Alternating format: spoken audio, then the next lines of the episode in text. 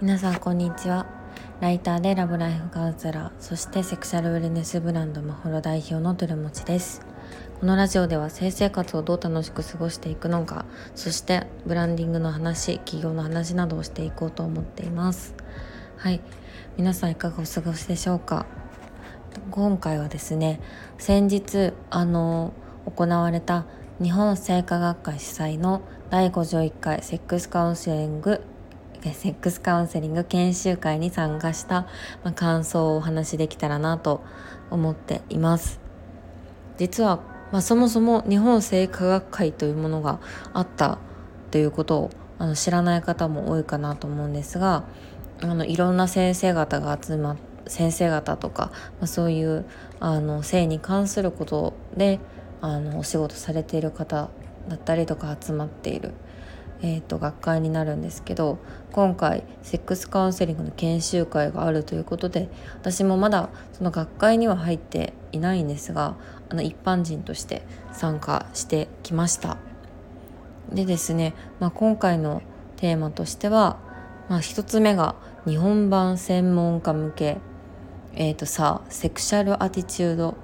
リアセスメントの試み。そして2つ目が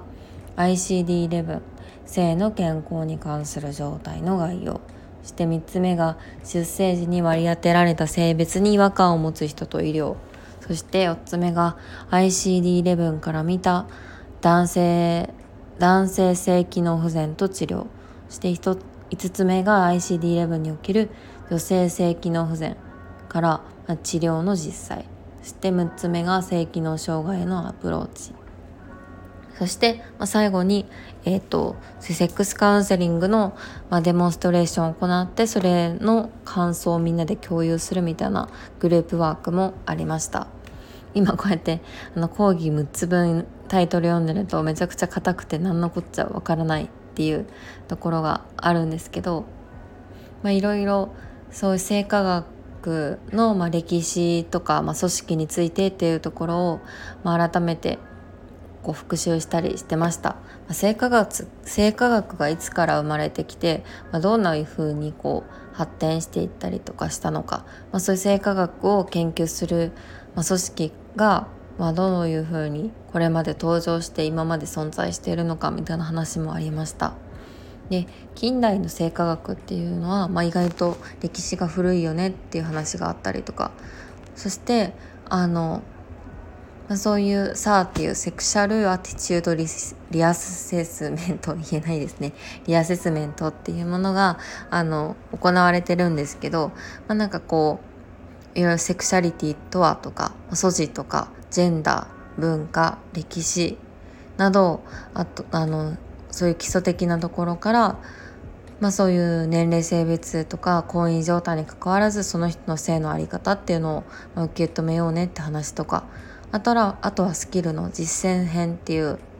話だったりとかあとは真の多様性とは何かっていうところをあの、まあ、ディスカッションしたりとかっていうのが、まあ、あるあるんですが実際こう英語なのでなんかそういったディスカッションに参加するの難しいよねとか、まあ、それについてあの学ぶ、まあ、時間とかもそうですけどまあ、英語力がないと参加できないようなもので、まあ、日本語版が作れないかってことを今回あの早乙女先生がおっしゃってましたね。で、まあ、すごい私としても気になるものなのでもうちょっと英語力が高かったら受けたが受けたいなというふうに思ってるんですがあの実際にアクティビストの方々がそういう日本版の差を作るにあたっていろいろ勉強会されてるってことも聞いたのであの今後に期待もしています。でまあいろいろ今回6つの講義があって6時間ぐらいやってたんですかねまあ5時間ぐらいですかね実質すごい長かったんですが皆さんそのプロフェッショナルの方々が参加されてたんですけどすごい集中力があるなーってあの一般の私は思っていました。いろんなこう、まあ、性についての権利宣言とかのあの歴史とかも振り返ってたんですけど、まあ、ユネスコが、包括的性教育ってところについて、まあ、触れたりとかまず性の快楽宣言っていうところで、まあ、性の快楽は性的な経験としての考えとかファンタジー夢やったり、まあ、情動とか感情を含むこととかなどを、まあ、個人とかまたは個人で思ったりとかまた分かち合うことで、まあ、得られる身体的、まあ、心と体的な満足や喜びっていうのを指すよねっていうあの宣言があったりとかでまあこれ結構最近になってそういうあの包括的な性教育コミュニケーションを含めた性教育みたいなところも注目されてるというような話がありました。で、まあ、性教育の目的は、まあ、少子化の対策ではなくてまたそういう、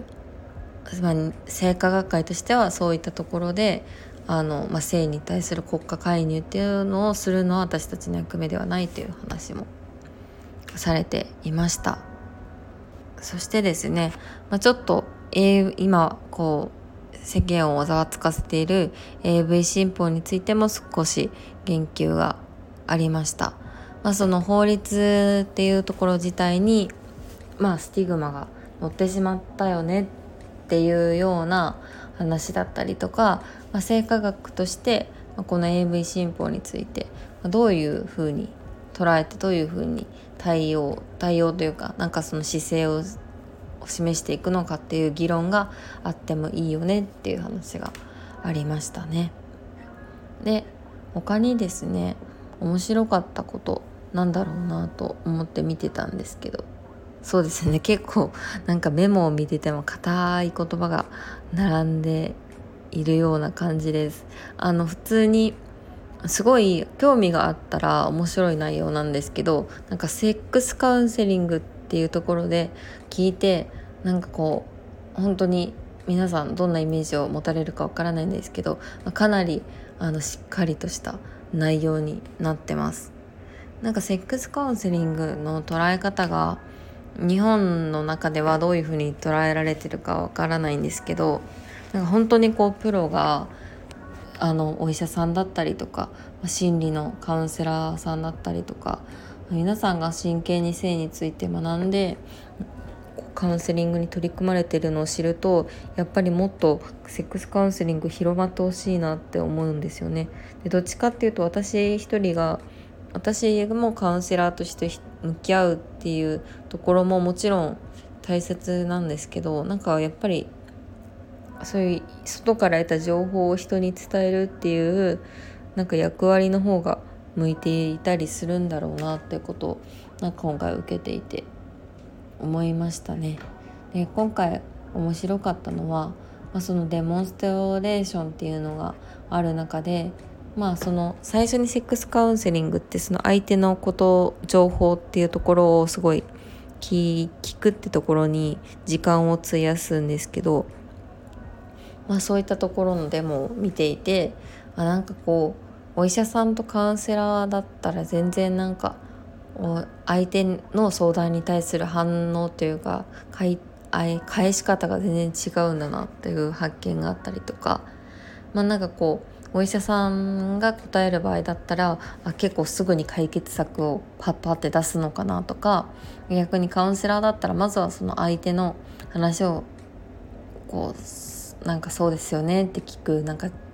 受け入れ体制がすごいしっかりしているのかもしれないなとかなんかそんな気づきがありました。まあ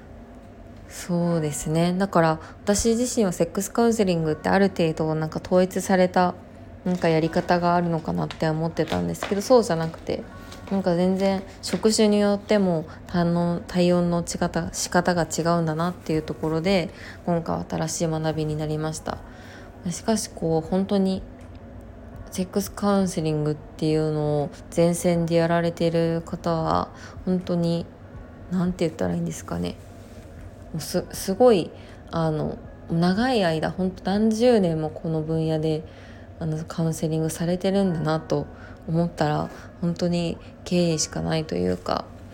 こう最近話題になり始めたって思われてる方も多いかもしれないんですけどあの昔からずっとやってる人はいるんだよなってことを思ってですねなんかよりその辺の周知に私は貢献できたらなというふうに思いました。はいではここまで聞いていただいてありがとうございました。また明日。